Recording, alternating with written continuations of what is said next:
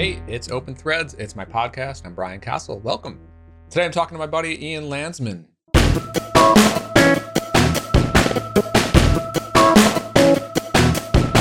Hey, here's my real time ish update for you. And I'm recording this one on May 6th, 2024. First, I just want to say that once and for all, the name of this podcast, I'm sticking with the name Open Threads. you may have noticed I had briefly renamed it there uh, in early 2024. I was using the name Full Stack Founder. Well, long story short, I'm sunsetting that brand name and that website. It was a short lived project that just didn't quite stick. So, this podcast is back to its original name, Open Threads, from here on out. Okay, so uh, my So, as for my update, uh, you know, my main focus now continues to be instrumental products. That is my product studio where I partner with clients mainly on UI and UX work. And uh, I specialize in designing modern interfaces for SaaS companies. And I deliver my designs in the form of coded HTML and Tailwind CSS templates and components. So that's the uh, the main um, service that I've been working with a couple of clients lately on, and uh, it's something that I continue to uh, to really double down on the rest of this year. Other than that, I'm spending the rest of my time building out some new software products of my own to uh, to add to my small portfolio. My main SaaS product, Clarity Flow, continues to run smoothly uh, with my small team, and we're always working on some Im- improvements there. So that's my update for now. On to the show.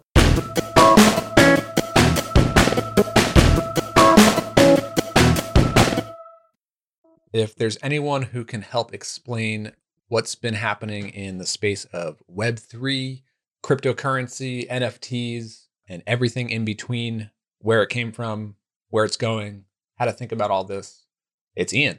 He's deep in it, as you can see from his Twitter feed. so, yeah, we had a good chat about all things crypto and all things Web3. Let's get right into it.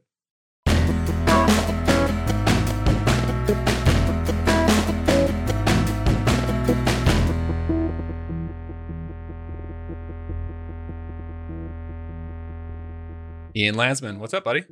Hey, how you doing? Doing good. Yeah, great to uh, connect with you again. And uh, my goal with you, anytime we're on a podcast together, is to get as close to like a podcast about nothing, where we're just rambling about random shit. Perfect theme. Yep, yep. But I've known you for a while now. But you know, one thing that I notice from you on Twitter specifically is how you kind of latch on to some topic, some like subject matter area, and then you just go like deep on, down the rabbit hole for like months on end. And, and, and, for at least the past year, what I've seen a lot of, of your feed is NFTs and Web3 and crypto. I thought this would be a good opportunity for you to school me a little bit on what's happening in this space. And I know it's actually kind of crazy right now. This episode would I don't know, it'll probably air about a month from now. So I'm sure most of what we talk about is going to be like completely out of date by then. In some regards, not others. Yeah. But anyway, today is May 10th, 2022, for the record. Everything's crashing today and yesterday. Stocks, yeah. crypto, whatever. yeah. Almost yeah. everything's crashed. I'm kind of curious, like for you, where did it begin? Where did, did like the interest in crypto or Web3 or any of that stuff kind of start? Um, yeah, so I I never had any interest in crypto. I missed out on everything. People were telling me like buy Bitcoin 10 years ago. I was like, it's stupid. I don't get it. I didn't look Same. into it. Like all that stuff. So totally missed the whole crypto boat. I do think from a positioning aspect to be businessy on it a little bit, like I didn't get the positioning back then, and I still don't really get the positioning on like pure crypto. Like crypto, the people who want to change the current financial system and make everything crypto. Like to me, it's a little much.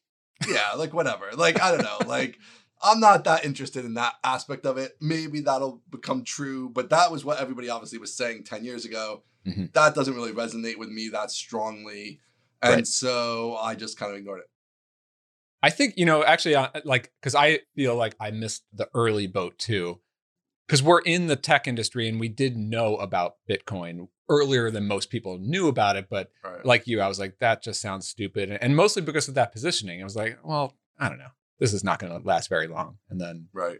Yeah, if only I bought like one Bitcoin back in the day. Right. Know. We've all gone through our accounts, right? Like, did I make that Coinbase account eight Yeah. years ago? Yep. No, I did. Oh, actually, I did make the account, but I didn't buy anything. Why didn't I buy Yeah. anything?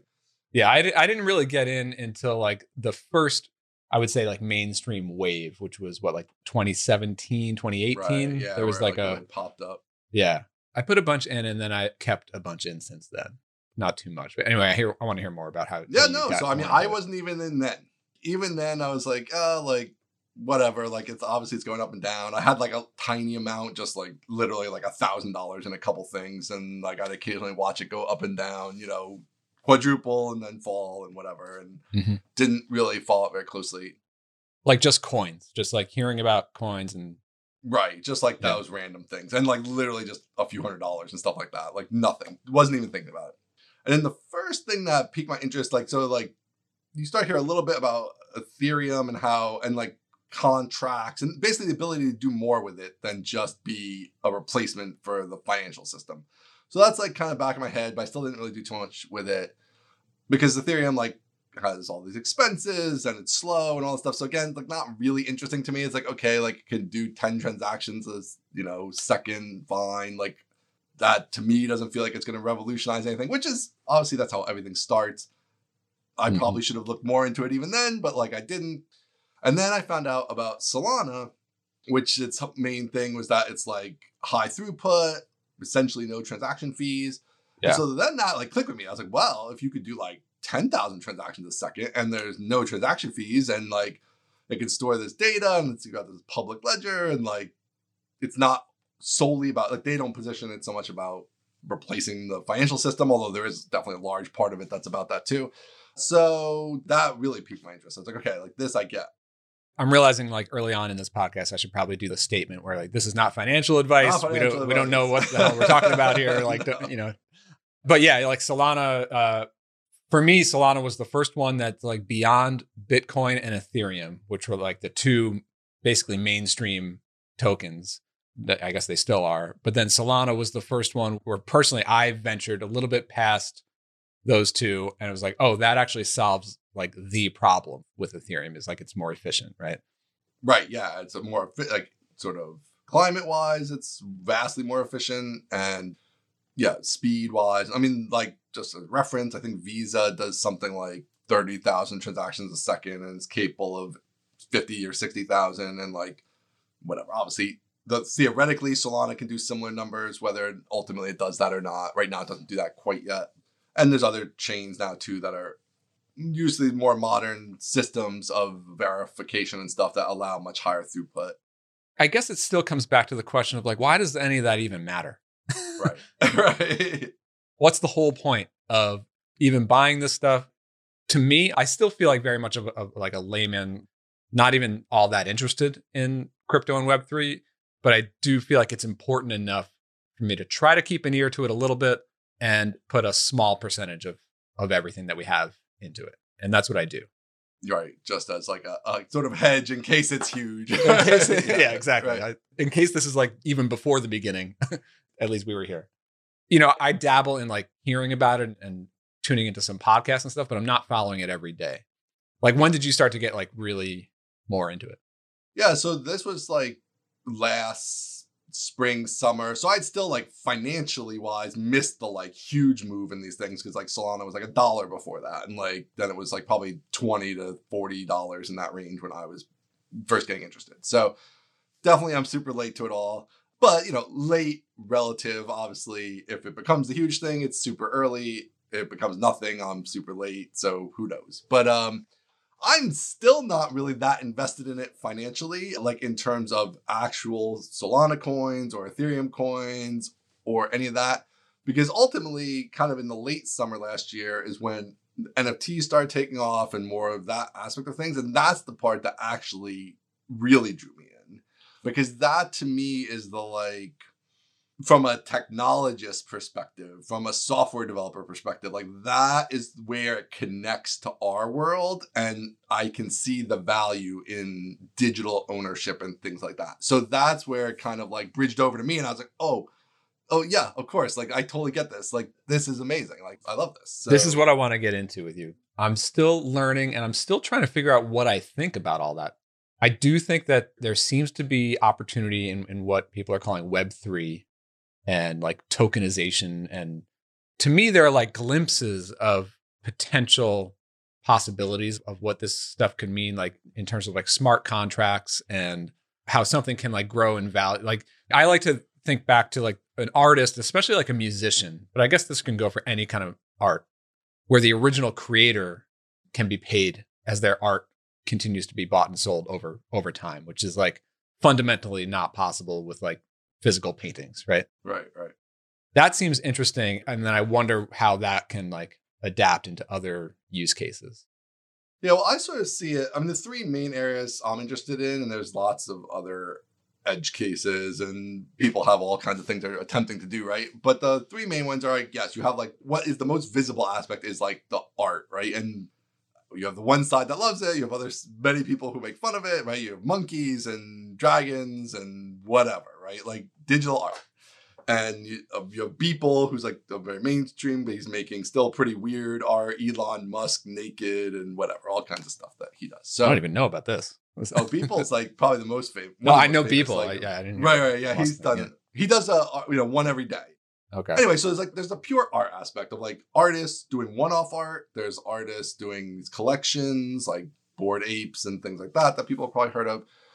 Um, and yeah, so what you're referencing there is that when you resell this art, the royalty, a percentage of the sale goes just automatically to, and there's some details around that, whatever. But ultimately, a percentage of that goes to the artist so that it's not just like when the artist is dead, maybe it becomes worth something or like whatever, or they're forced to keep creating stuff because that's the only way to live. Like you could create a couple things that are huge hits and make a lot of money, you know, ongoing because people are reselling it and things like that. So that's just interesting in the art perspective.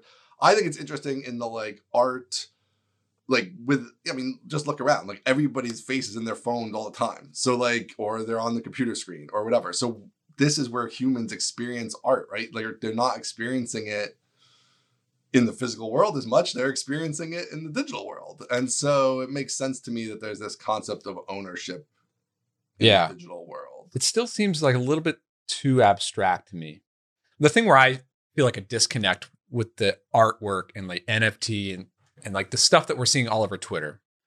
I guess I sort of understand like the idea of like with like bored apes and what was the other early one? Oh, uh, CryptoPunks. Yeah, CryptoPunks. Like the whole value that people are buying into is like, oh, it's the first of these, and this is going to be bigger later. But the reason why this is high value is because it's one of the first ever, right? Like whatever, like a Babe Ruth rookie card, or like you're getting in super early. Then it sort of like kept going, and you still see new projects, and some of them are like creative and funny and innovative and weird. But I hear a lot of people, maybe you're going to disagree with me on there's a lot of folks who just have money to throw around and they're they're investing in, in stuff like NFTs. And they talk about it like they're super into the artwork.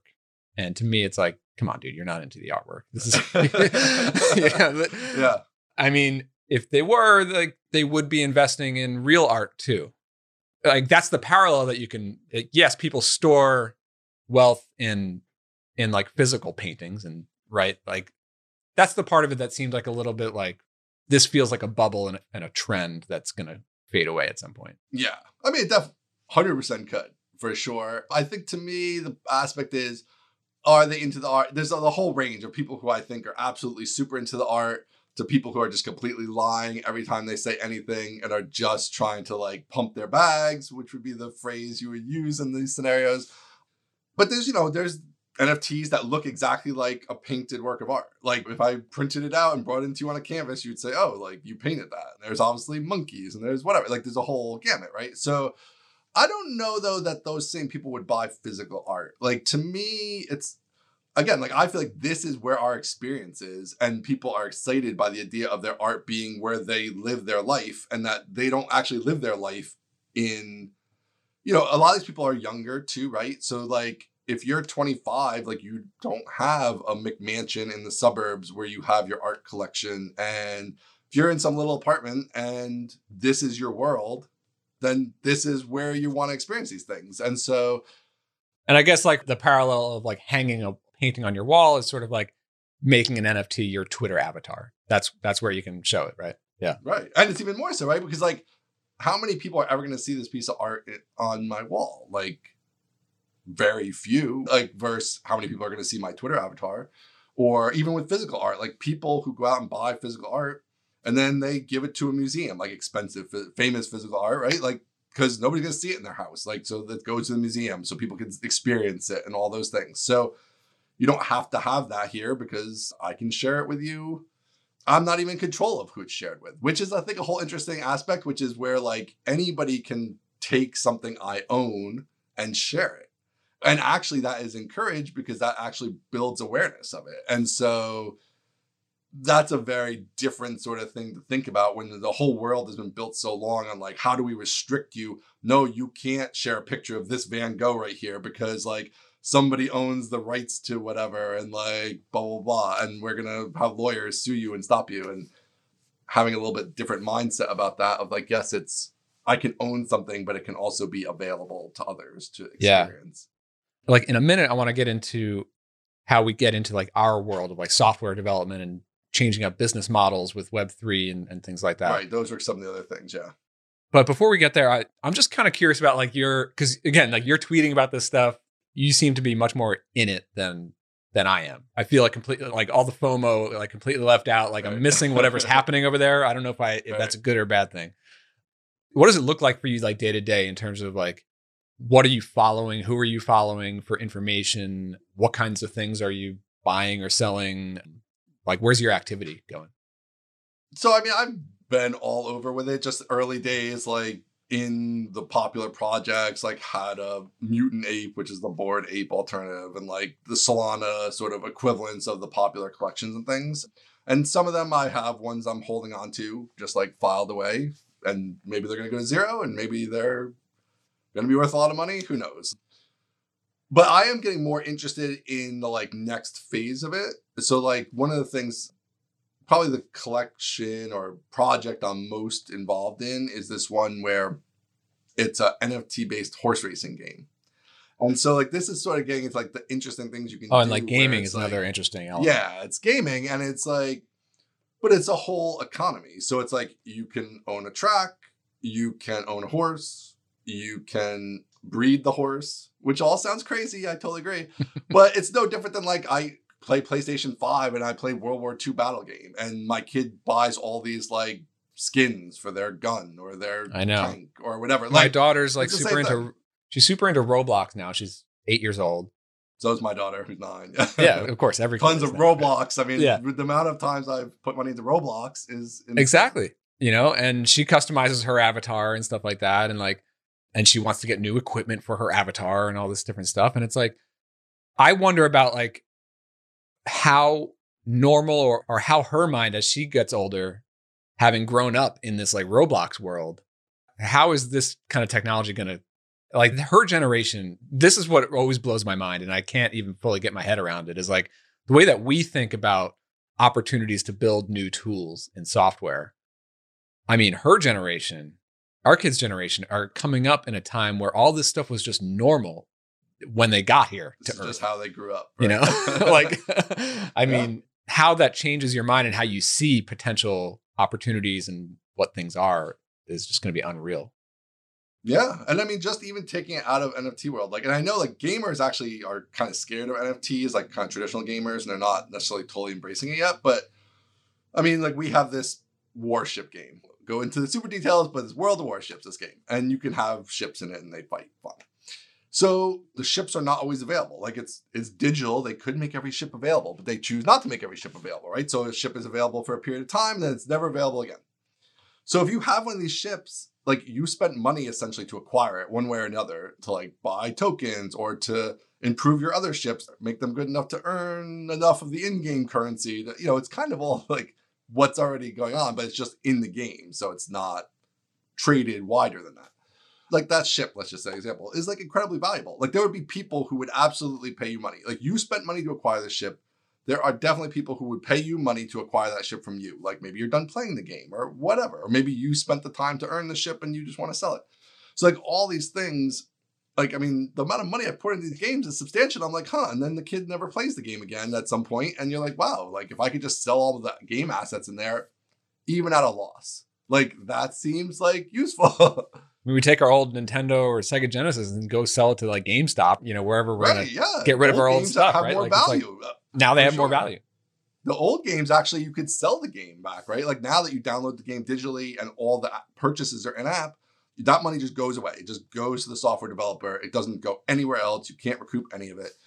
So, you know, there's a lot of solutions to all these things. It's going to come up again too when we talk about like kind of tokens and more in our world. But like, I think there are existing world solutions to a lot of these problems that don't involve crypto at all. Like these game companies could have a way to a marketplace in them, right? Like you could have a marketplace and have USD transactions and like it's a little tricky because the underlying like visas of the world aren't really set up for like microtransactions and so it does get a little tricky and like if i want to have a bunch of 50 cent transactions that gets kind of weird but you know, Apple's managed it by bundling them up. Like when you do your million 25 cent Apple microtransactions, right? They just bill you like at the end of the week or whatever. There you hit some threshold and then they bill you. So there are like other solutions to parts of it that are possible.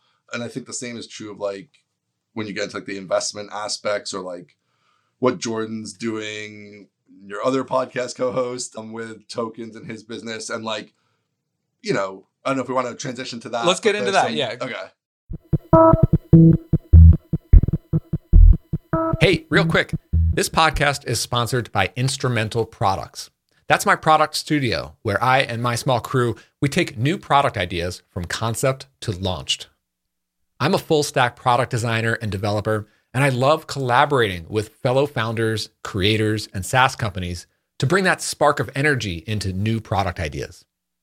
Think of instrumental products as your shortcut to shipping that next idea and getting it into the hands of your customers as efficiently as possible. Got something to ship? Let's talk. Visit instrumentalproducts.com to learn more. All right, so Jordan and I have been talking about this on the podcast. He's very much getting into it with Rally, and there are, I guess, there are other software startups going in this direction.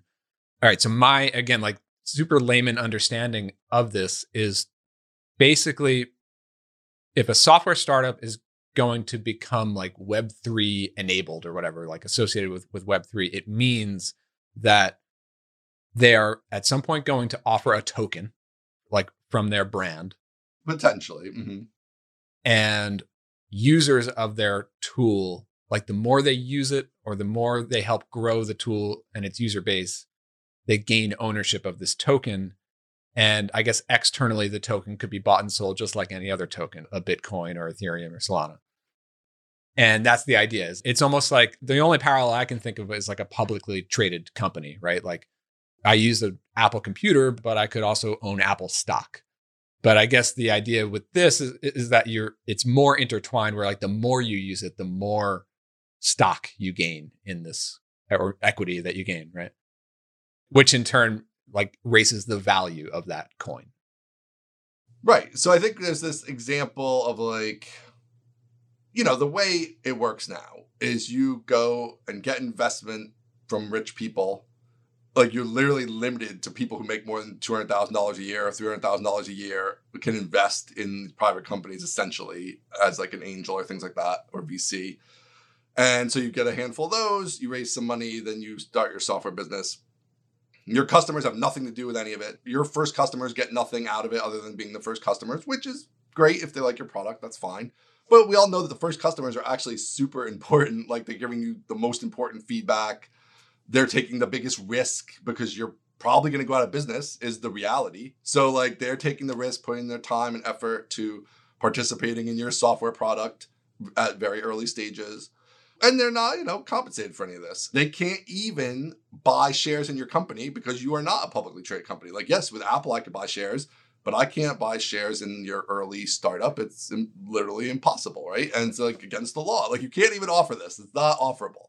So, I think that's where it's interesting, is because with the coins, you do have this at least potential. I think there's not a lot of places that have realized the potential yet. It's still super early, but the potential idea of like both raising money from more people and then also by rewarding early customers in tokens so that they're rewarded for their early participation. Yeah, it's like a user activation play, marketing play on the user side, and then on the company side is like financing. Right. It could be financing initially for the company and how it's all structured, but that's a possibility. And then also, I don't think Jordan's really set up that way. Like he's got more traditional financing, but it's more on his about the rewards for the early users. If you're early, if you give us that time, effort, obviously you're going to be more engaged in marketing and sharing it. Like, and we all know that's again super important early on. Do those early customers go out and tell their friends and talk about it on Twitter and tell their business colleagues? Like, if they have essentially feels like an ownership stake or some financial upside, certainly, then they're going to be more inclined to talk about it. So, I guess to play a little bit of like devil's advocate, again, I, I still find myself in this like, I'm intrigued by the idea. I'm interested in learning about it, but I don't know what I think about it yet. It still feels too abstract. So, just on what we're saying here about it's a way to grow engagement and growth with early users. But what about the product itself? Right? Like, what about getting back to basics of like, you have to solve a problem that people actually care about? How does a tokenization even help solve that problem or make it easier? Or, you know, like, aside from just like giving users equity or giving them more of a stake in the early parts of a company by using the product, is there anything else like functionally that a token could could potentially do? Well, some yeah, there is like and so like in the horse racing game I'm involved in. The token is going to be like how you buy and sell things in the game. There's two tokens actually, and one of them is the transactional token. So it allows things like super low cost transactions. Like there's no 3% Stripe involved there. Now all the in game transactions are basically free, even though there's real money moving back and forth between them. So, like, that would be like one example of like in the application, there's some benefit. So, yeah, although I don't think it necessarily always has to. To me, like the it's still interesting just in the like, is this a way to do equity that's better? which is where kind of what I was saying before. Like they could just change the laws and make it so I could just issue stock to all my early customers. Like that could right. be a thing, right? Like it's not a thing. I can't actually do that, but it could be a thing if we change the laws to make it a thing, and then that would be a thing. And I think that would be it's not a path for everybody, just like the, this Web3 stuff wouldn't be a path for everybody, but it might be a path for certain kinds of businesses to raise money. And so like another example is like I think I don't know if you saw this on Twitter. I kind of messaged um, patio11 on this, and he didn't reply. But it's like Stripe. Like to me, Stripe is like the perfect example. Like I was super early on Stripe. I was so happy with Stripe. We were coming from like Authorize.net. It was a total disaster. Stripe was so much better. The API, it's all great. I put tons of effort into Stripe. I mean, I personally involved in this Laravel ecosystem with a lot of software developers. I have personally exposed thousands of software developers to Stripe. Mm-hmm. I don't get anything from Stripe, right? I yeah. literally couldn't participate in Stripe if I wanted to. They are a private company still, even after yeah. 12 years or whatever it's been. I can't even buy stock in this thing I'm pushing to everybody all the time, much less like way back in the day have any way to invest in it or participate in it at all, even though I've made them millions of dollars minimum. Like minimum, I've made them millions of dollars. But you know, I get to use the product. I like the product, and that's great. And you know, certain products are so good, right, that they cause that reaction. I didn't need financial motivation to push it, which is mm-hmm. great. Yeah. But at the same time, like there is even just this idea of fairness on some level of like, I've made you millions of dollars. And it feels like there should be some way to have some yeah. element within that. Some right? like early like, adopter benefits. Something. Yeah. Right. So I do think that there is like these things are kind of out there. And I feel like that's where like a couple years ago, like crowdfunding and even now you still seeing people talking about that. It's like it's in the air that people want to have a way to do these things. Yeah, it still seems like to me the connection that I can still most easily make is a way to fund and a way to reward early users. But I guess what I'm what I'm also sort of like waiting for in this space is like the example or a couple of examples where it's like, oh, that really clicked and that was a success story for that software startup who really made it work. Because I feel like anytime I listen to anyone talking about the possibilities of Web3, it's only about possibilities and ideas. You know, it's not super concrete. Well, I say the thing with this is it's kind of interesting because you have a lot of people who aren't software people in this space. And now you have more software people, right? But like this literally all this stuff was sort of not even a thing until like last like literally last year. So like obviously it feels like crypto's been around forever and why is there not the big success story yet? But really this stuff we're talking about is extremely new. And I mean, we all know how long it takes to make software, right? Like a lot of the like real teams with real people doing real businesses using these things, like they're just coming online. Like Rally is just getting its first customers, right? Like this horse racing game, which is built by a bunch of EA devs who ran Madden, NFL, like real software development team, not like some randos who are like, we're going to build a game and like they've never built anything. These are professional game developers, a big team of them building a real thing. Yeah. But that takes a year to build a real game, right? So like this was only started being possible last year. So you're not going to see it until end of this year, next year. And that's why I think we'll know. Like if we get to like two or three years from now and there's still no examples of like, oh yeah, here's an example of where this worked, then I think, yeah, it just it didn't work. Whatever. People didn't want it. Crypto crashed into nothing, and so you can't even do it. Whatever. Like there's some something there. Like, what do you think, whether it's in our software world or even just crypto in the larger world, what shoes need to drop for this to go mainstream? Because I feel like it's even as popular as and, and we're starting to see it in like news coverage and stuff like that, but like it's still not mainstream to a point where like everyone who is investing in crypto, including myself, is like, just in case this becomes huge. People like to talk about it like this is the next internet, right? Like just in case it actually is the next internet. Right. but what would that even look like, right? Because like my brother who is not in the tech industry or my parents, you know, they've heard of NFTs. Uh, they maybe have thought about opening a Coinbase account once, but never really did. Like they're so far, so many steps away from ever actually participating in this world. So it's not mainstream yet to me.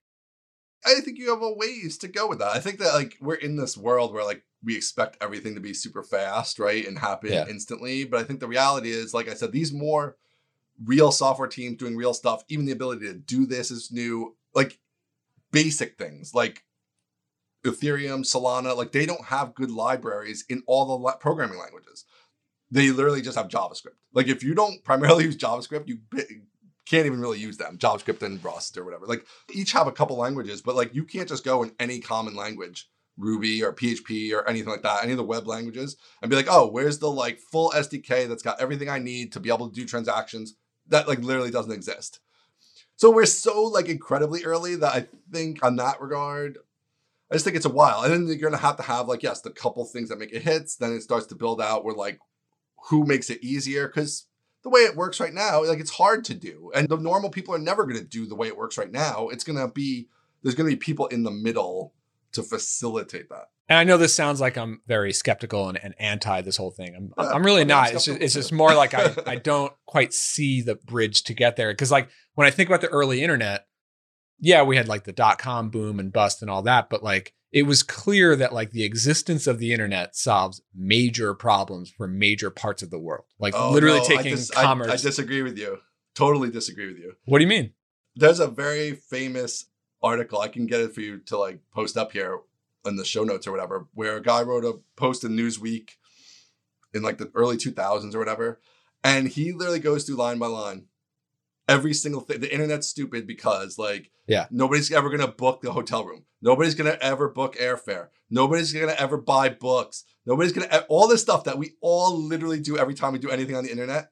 The whole thing It was like no. That's an and interesting then, you know, he's come out year a couple years later, not even that long later. It was like I was totally wrong. Like I totally. But at least he could envision that person. I haven't read that article, but I, have seen stuff like it where completely right off the internet, right? There's a like, lot of yeah. That was I think it was. But at least they could conclusion. point to it and say like, all these people are saying we're going to buy books and we're going to buy dog food on the internet, they're wrong. But at least they can point to it like, I don't know what it is that we're arguing like will happen in the future with right. Web3, well, I think it's like know? the stuff we're talking about. Like people will fund very successful companies by using token rewards. People will buy digital art will overtake physical art in total revenue in 10 years from now. I mean, we didn't even talk about other uses for things like NFTs, which is like connecting the NFTs can connect the real world to the digital world. So like I could have an NFT that gives me access to a place, like a club. Like I have an NFT gives me access to the club. When I don't want to be a member of the club anymore, I can just sell the NFT. And now I'm not a member anymore. And that person who bought it is. The the other like physical thing that I think about are like contracts, right? Like it's literally we're talking like with Ethereum, we're talking Right, about smart contracts. So contracts. Mhm. anything that is contract based in the world, whether it's like real estate or or yeah, like ownership or membership or access can be digital access. Right. So now that's where that's kind of like the line where like I become the person who is the naysayer. like because that's the like, oh, you're gonna buy a house and like you'll just do it on the blockchain and like it'll just magically instantly happen. And like that to me is probably like for me is probably too far. Like maybe not in like the distant future, but like in terms of comparing it to the internet, like 2.0, I don't know if I feel like in five years that like all mortgages are going to be an Ethereum contract. And, you know, I think that that's like, to me, I don't think that's true. So that's like my line of where like I don't think it's going to be that. I mean, why are you skeptical on that? I don't think the blockchain solves a lot of the like, or not easily uh, solves a lot of things involved with something like that. You have to have like title. You have to go to like the county clerk. Like there's a whole bunch of stuff in there beyond just the bank gives me money. Yeah, like a lot of like government infrastructure needs to become Right, digital. right. is- The bank gives me money. That's gonna be like the last thing to come along, But right? yeah, but there's like all this other stuff that happens as part of it. Like I don't know if that stuff's all gonna be just on the blockchain. Like, could you write a contract that theoretically does all this? Absolutely. Like, will it actually happen? That feels unlikely to me on like a near-ish term time scale. And there's a lot of things that work out. Like people don't want all their stuff. There's like this dichotomy where it's like everything's public, but it's sort of anonymous, but it's sort of public. So there's a lot of stuff to work through there societally. People have like privacy expectations that may not be applicable in a blockchain based financial system and things like that. So, but I think, it, you know, there's other things like authentication, which are interesting to be able to have these using it for authentication. I mean, I don't think Web3, I think the term is a little bit unfortunate because I don't think it's as big as Web 1 2. Like in terms of, and again, maybe I'll be the one who's like 10 years from now, I'll be like, oh, I got, totally got that wrong. But to There's me, like, this podcast with Ian Lam. right, yeah, like this idiot on this podcast said Web3 wouldn't be as big as Web 1. But like, to me, Web3 is more like the natural extension of like digitization that occurred with like Web 1, 2. And like, it's more just like, it's biggering Web 1, 2 more than it is like, oh, the like mental sea shift that was like everything just literally only physical to now. But in terms of like growing the economy, I guess there's all sorts of different arguments you can make here. But like when I think about like Web 1.0, it, it literally expanded the economy for so many people, right? Like it took the corner shop who makes t-shirts and now they can sell them all over the world, right? It did put a lot of those out of business also of course, yeah. eventually Yeah. yes but yeah no i agree like i mean obviously like the amount of economic activity that's come out of it is huge i don't know if i think it's that same level of economic activity maybe it is like yeah. And you know what? Maybe it didn't even happen all that. Like looking back on the 90s, right it's not fast yeah like we like to look back on it like, oh, it all it all changed when we were teenagers and it was like overnight. But like it was like over a 10 year process, right? And Yeah, and we're only a, a couple of years into like crypto really being like an actual thing that people talk about all the time. Right. I think it's like that phase of like, yeah, it was like, okay, 95, you had like your AOL and like stuff like that. And like you couldn't really do anything. And then, you know, that progressed and you had the crash and it seemed like nothing was going to happen. Then you had Amazon and Google and all those things come online. And it's like, okay, now you have like the modern internet. But that's like seven to 10 years. And then it's even sort of hard to remember the internet before what people think of as, as web 2.0, right? Like social media and like that stuff did not come along until well into the 2000s, right? No, if you're not in your like mid 40s, like you don't remember that. I don't think really. Like they're not well because like that was a whole different world where it was just like chat rooms and email and And yeah, a couple like random websites. Like y- Yeah, you know, you know all the random websites. You can just find a list. Right. Like- exactly. Like you went to Yahoo Yeah. and literally went through the directory of every website on the internet. Like that's what you did. And so like you know, obviously we're so far away from that and that explosion. In the, like it is a t- short time span in the history of the world, but it's a long time span in terms of like, yeah, like in crypto, yes, we've had a year or two like where this stuff has even been on people's brains is like you could theoretically do other types of things besides just change the financial system. Like there's this database essentially and the contracts and what that could mean. And so ownership and how that's all tied together. And so I think it's going to take some time to see if it becomes something or nothing. Like it could totally become nothing. I am happy to tell people all the time. I would not be like shocked if it becomes nothing. Like definitely could become nothing. You also need luck. Like maybe the world, right? You have war in Ukraine and maybe it spreads to Europe and maybe all kinds of shit happens and like everybody this all loses steam. Or maybe it creates more steam. Like maybe people want money that's outside of country boundaries even more than they did before. And like who knows? Like who it's knows? hard to predict these things, right? So I wouldn't be surprised by any outcome really, but I do think it's like early and you want to, I like being involved in it and just seeing what's going on, basically. It does seem still very relatively early. And it also seems like in the last couple of years, it has taken the next logical steps toward becoming a bigger thing, right? Like you see like right. major companies investing in crypto and, right. and all, and all the investment and, and all the, and everything, you know, kind of like, and yes, it's like kind of crazy and volatile, but like that's what happens in the early days of something that eventually becomes big, right? So I mean, it's all this Web one was like all these companies had crazy valuations, and then they all like went out of business. so like, and then on the ashes of that, all these other companies rose up and were like became what we think of as the internet, right? So yeah, yeah it's hard to know.